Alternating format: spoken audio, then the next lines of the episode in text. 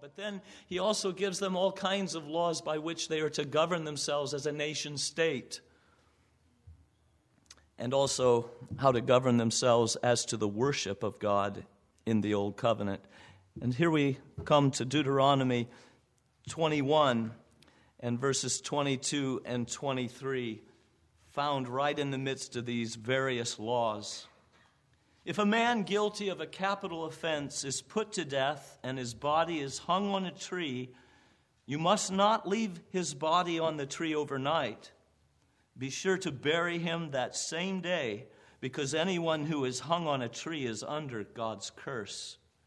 You must not desecrate the land the Lord your God is giving you as an inheritance.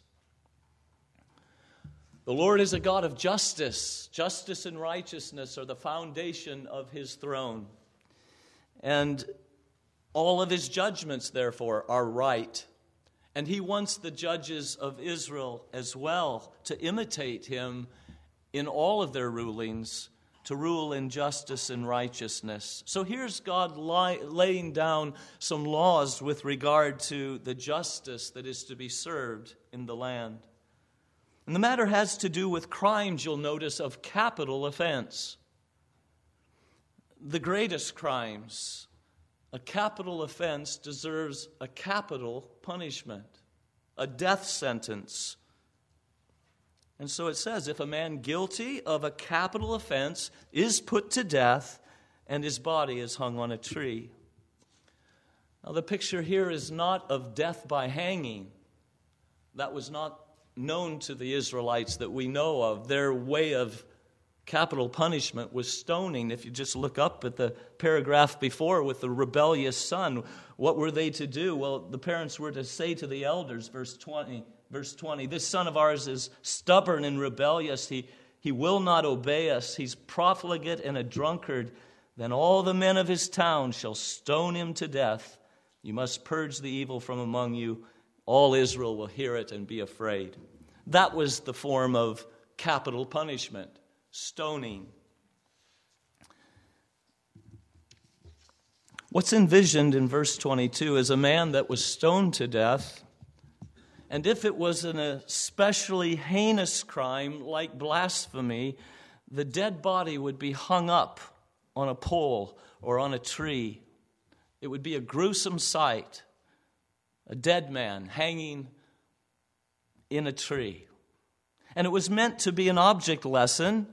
This is what happens if you do what he did look and be warned. Matthew Henry comments that it was meant to strike the greater terror upon others, that they might not only hear and fear, but see and fear. And to know this is what happens to one who dies under the curse of God. But even in such a case, there was to be a limit as to the shame brought upon the man. And so, verse 23 goes on to say, You must not leave the body on the tree overnight, but be sure to bury him that same day. Because anyone who's hung on a tree is under God's curse. Enough is enough. And besides, to leave a cursed body exposed all night would make the land ceremonially unclean. To have a cursed body up all night would make the land unfit for God's presence. So bury him on the same day that you hang him up on the tree dead. So here's this old law of two verses tucked away in the many laws given in Deuteronomy to govern the people of God in the land of promise. 1400 years later, Jesus Christ is drugged before the Jewish high court, the Sanhedrin. They're looking for false evidence against him so that they could put him to death. How's that for justice? But they didn't find any, though they called many false witnesses. They're trying to frame him, and they failed. But finally, the high priest charged him under oath Tell us if you are the Christ, the Son of God. Our Lord says, Yes, it is as you say, but I say to all of you, in the future, you will see the Son of Man sitting at the right hand of the Mighty One and coming on the clouds of heaven. Immediately, the high priest tore his robes and said, He's spoken blasphemy. Why do we need any more witnesses? Look now, you have heard the blasphemy. What do you think? And his crony said, He's worthy of death. This is a capital offense deserving of a capital punishment. He is worthy of death. And then they spit in his face, blindfolded him, struck him with their fists, and said, Prophesy, who hit you? Mocking his claim to be God's prophet, mighty prophet. And then the temple guards took him and beat him.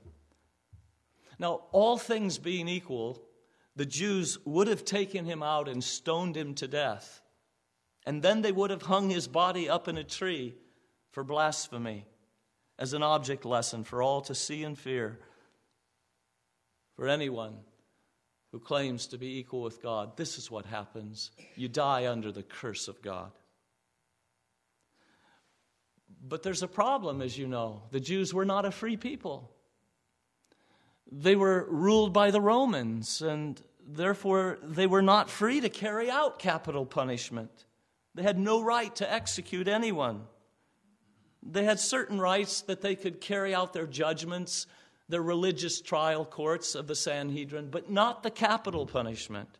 And so their capital punishments and offenses needed to be brought to the Roman governor for his examination, his sentencing, and execution, which would be not by stoning, but by way of crucifixion.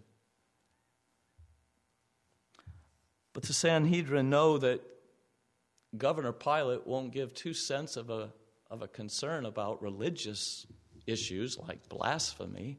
So they change their charges when they bring their charge to the Roman court.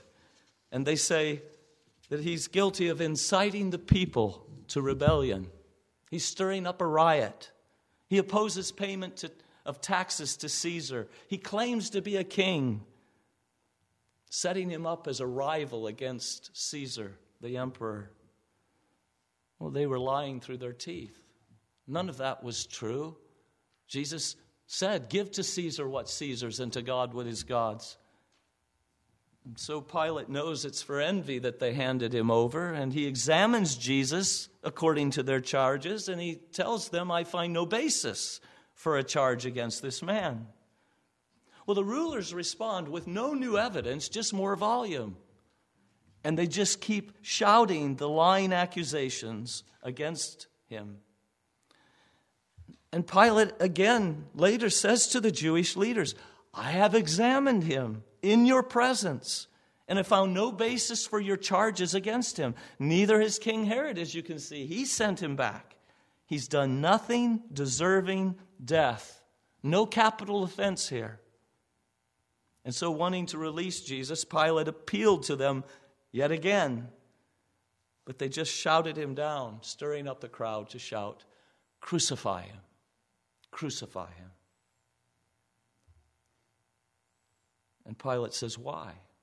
What crime has this man committed? I have found in him no grounds for the death penalty. Therefore, I'll punish him and let him go, but not the death penalty. But with shouts, with loud shouts, they insistently demanded that he be crucified, and their shouts prevailed, prevailed against justice. And Pilate surrendered Jesus to their will, had him flogged and crucified between two criminals, as if he himself were one of those criminals deserving of the death penalty. So, nailed to a cross to die the slow death by torture, which was the Roman capital punishment, all the while being mocked and treated as the worst of criminals. And after six hours hanging on the cross from nine in the morning to three in the afternoon, Jesus cried, It is finished. Father, into your hands I commit my spirit. And with that, he bowed his head, breathed his last, and died. And then we read this interesting request of the Jewish leaders in John chapter 19 and verse 31. Now, it was the day of preparation, and the next day was to be a special Sabbath. That is, the Sabbath of Passover. Now, every Sabbath was special, but the Sabbath of the Passover week was a real special Sabbath. And because the Jews did not want the bodies left on the crosses during the Sabbath, they asked Pilate to have the legs broken and the bodies taken down. So the Sabbath started at sundown. They want the bodies down before the sun goes down. And their concern seems to be clearly connected to this, what might have otherwise been some forgotten law way back in Deuteronomy chapter 21 about bodies of capital offenders dying under the curse of God, being hung up on a tree, but needing to be taken down during the same day and buried, lest the land be defiled by the dead bodies of these cursed by God. They didn't want that happening, especially not on the holy day of Sabbath during Passover week. And so, by breaking the legs with an iron hammer or rod, their death would be hastened. Of course, it was unnecessary when they came to Jesus because he was already dead, fulfilling the prophecy that not one of his bones would be broken. So they made sure that the bodies were taken down by sundown. After all, that's what the law in Deuteronomy said to do with bodies that died under God's curse for their capital offenses. But there's yet another New Testament reference to this passage in Deuteronomy. And it's connected as well to the death of Jesus. It's Galatians 3:13. I'm sure most of you are familiar with it. Turn to it. Galatians 3:16. And this time it's not a veiled reference to Deuteronomy, it's an exact quotation from Deuteronomy 21. Paul writes Christ redeemed us from the curse of the law by becoming a curse for us. As it is written, Cursed is everyone who is hung on a tree. That comes right out of Deuteronomy 21, word for word, and it raises an important question, doesn't it? Jesus was hanging on a tree, to be sure, but was he cursed by God? As Deuteronomy claims that those hanging on a tree are indeed cursed by God. Well, not, not the way Deuteronomy 21 inferred. That was for those who were guilty of a capital offense and who deserved the death penalty. Yes, they died under the curse of God, but, but Jesus doesn't fit that description.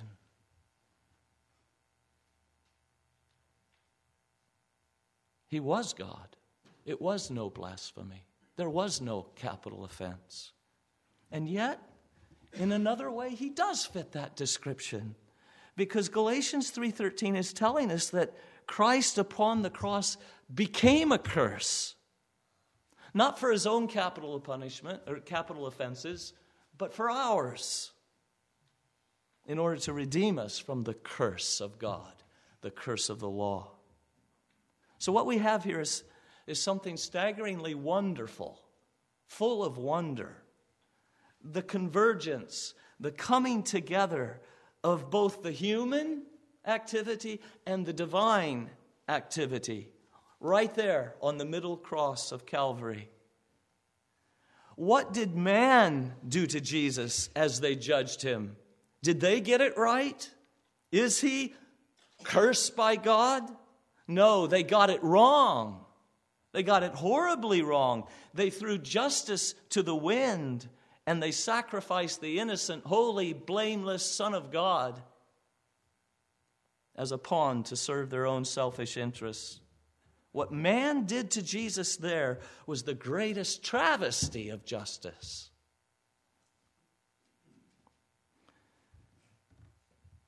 But what God did to him there was the greatest display of justice.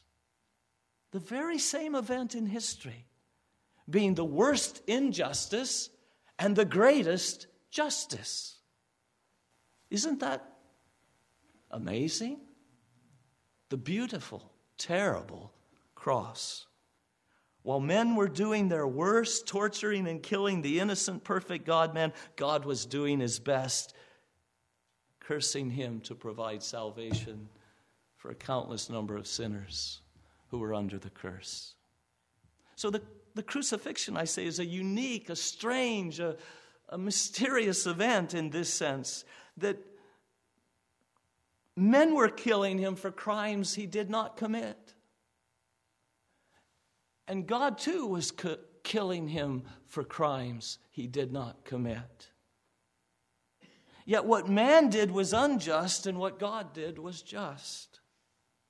For the crimes he justly, Christ justly died for were our crimes against God. High crimes, capital offenses of the worst kind, sinning not merely against men, but against God our Creator the Holy One of Israel. Crimes of deepest dye, we sing. Crimes deserving capital punishment. Death under the curse of God. And then the second death of eternal, everlasting shame and torment of hell.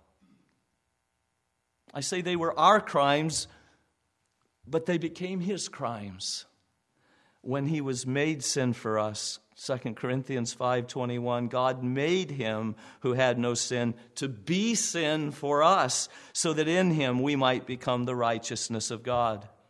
And then that passage in Isaiah 53 6. We all, like sheep, have gone astray. Each of us has gone his own way. And you'd expect to hear, and that's why you're cursed. But the next line is, and the Lord laid on him the iniquities of us all. That's how our crimes became His. The Lord laid our crimes, our iniquities upon Him. They were put to Him, transferred from us to Him. So when He comes to the cross, it's with a criminal record of the greatest sinner who's ever lived, bearing the whole mountain of my sins. Not only my, commission, my sins of commission, but my sins of omission, the good I failed to do, that doubles the mountain of my sin. And then there's all of your sins and all of the sins of all God's people who ever lived in the past or will live in the future. Can you imagine the weight of the sin that was placed on Jesus when the Lord Yahweh laid on his Son the iniquity of us all? And so, with that sin upon him, he comes to the place of judgment, the cross, where sin is dealt with, where capital sins receive capital punishment. And the question now is what will the God, what will God the judge do with his own son now? You know, that's the real test of justice for a judge, isn't it? He might be tough on crime when it's somebody else's sons. But what does he do when it's his own son that is found with sin? Well, this is the Son that he loved for all eternity and in whom he found greatest delight and declared, I'm well pleased with him. Well, he cursed him. That's what he did. He punished him, he gave him the death penalty. And during those strange three hours of darkness in the middle of the day from 12 to 3 o'clock. Three hours, matching that strange three day curse of darkness upon Egypt. The Lord who had laid the iniquities of us upon his Son now cursed his Son. The darkness that was all around was a dim reflection of the darkness in the soul of Jesus, who cried out, My God, my God, why have you abandoned me? Of course, it was the sin that was laid upon him. Because in being made sin for us, he became a curse for us. And the Father turned his face away. And the Son felt nothing, not an ounce of his Father's love, hung in darkness under his wrath, his curse, abandoned, wounded, crushed, punished. And compressing into those three dark hours what you and I, finite men, would have taken all eternity to feel. He bore the infinite wrath of God, the curse that was due us. Isaiah says, We despised and rejected him, and we thought he was getting what he had coming. We considered him rightly stricken by God, smitten by him, and afflicted. Oh, but how wrong we were because he was being wounded for our transgressions that were now laid on him. And he was being crushed for our iniquities, and it wasn't his own. And he was being punished that we might have peace with God, and his stripes were healing us. And so, being sin for us, he became a curse for us. And that's why Paul here in, in Galatians 3:13 quotes our passage in Deuteronomy 21 that Christ redeemed us from the curse of the law. How? By becoming a curse for us. As it is written, cursed is everyone who is hung on a tree. So, if these capital offenses for which he's being cursed weren't his, but rather ours, well, what were our capital offenses? What did we do that was so bad that it deserved the highest punishment of God's curse? Well, we broke his law. We broke his law.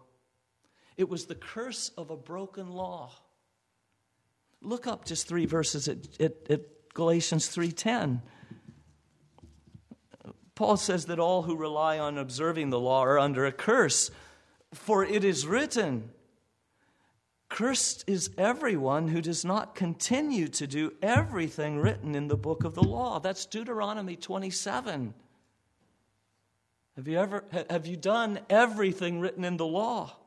Have you continued to do everything written in the law without fault, without interruption? Oh, far from it.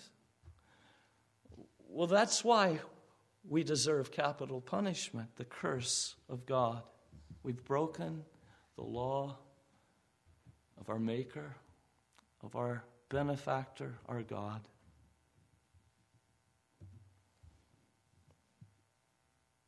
And the broken law of God has only one thing to say to any lawbreaker damn you, curse you. That's all the law, once it's broken, can say to anyone. It can never say, You're forgiven, you're absolved Go in peace. It, it knows no such thing. The broken law of God only and always condemns.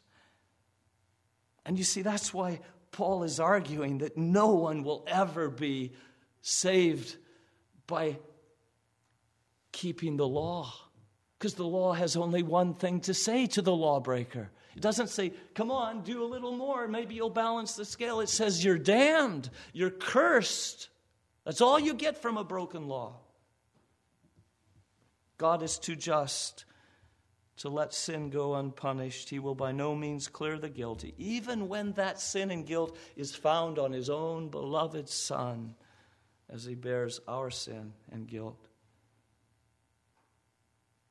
I wonder if we really know a tenth of what it means to be damned by God, cursed by God. That quote, cursed is everyone who does not continue to do everything, that's Deuteronomy 27. What follows is Deuteronomy 28. And Deuteronomy 28 is a long chapter of what it means and what it looks like to be cursed by God. It's like a horror movie. I wouldn't suggest you read it at night. It's a description of having every single thing in your life cursed by God your home life, your family life, your, your farm, your business, your weather, the land, your kids, your wife, your animals. It's all under the curse of God. That's the curse. That's what our capital offenses to God deserve. And God sent his own Son into the world out of love to bear in our place that curse. And so that curse bearing death for us has redeemed us and forever freed us from the curse of God. He was cursed that we might be eternally blessed. And you can read in Deuteronomy 20, the first part of 28, what it means to be blessed. It's to have God's blessing on your food and your farm and your kitchen and your wife and everything. To have God's blessing on everything you do. He takes the curse that we deserved and gives us the blessing that He deserved. What an amazing transaction and trade our curse for his blessing. So I say, in a mysterious, supernatural way, we have this strange concurrence between man's actions and God's actions. Man punishing Christ for crimes he did not commit, the greatest tragedy, travesty of justice. And God, too, punishing Christ for crimes he did not commit, the greatest display of justice justice for Christ and mercy for us. And yet, both of these things are happening simultaneously. What's the odds of that happening in the world history? The greatest act of justice and the greatest injustice happening at the very same moment in human history, at the very same place, in the very same person the Son of God, become man. I say that alone argues for the sovereignty of God over all things. God has ordained and orchestrated history, hasn't He? Who else could pull this off? And so in the cross, we behold the wisdom of God and the power of God to, to bring about our salvation. And at the cross, we behold the grace and love of God. That the Father would rather curse his son than to curse us. That the son would voluntarily come to be cursed and to become sin for us and to become the curse for us. And that God the Holy Spirit would sustain our Savior under all the injustices of men and the pure justice of God. Father, Son, and Holy Spirit, what we owe to our triune God, loving us at the cross, doing justice to our Savior that He might have mercy on us. There's a wonderful hymn we're going to sing in which we sing of justice. And we, we, we sing of the pains of our Savior and yet there's this line that the deepest stroke that pierced him was the stroke that justice gave. Not the stroke of injustice for men. Oh, that was torment. It was torture, to be sure. But the deepest stroke that pierced him was the justice stroke, the sword of God's justice for our sin. It's number 192 stricken, smitten, and afflicted. Let's sing in wonder of this love and praise for such a salvation and such a Savior. 192.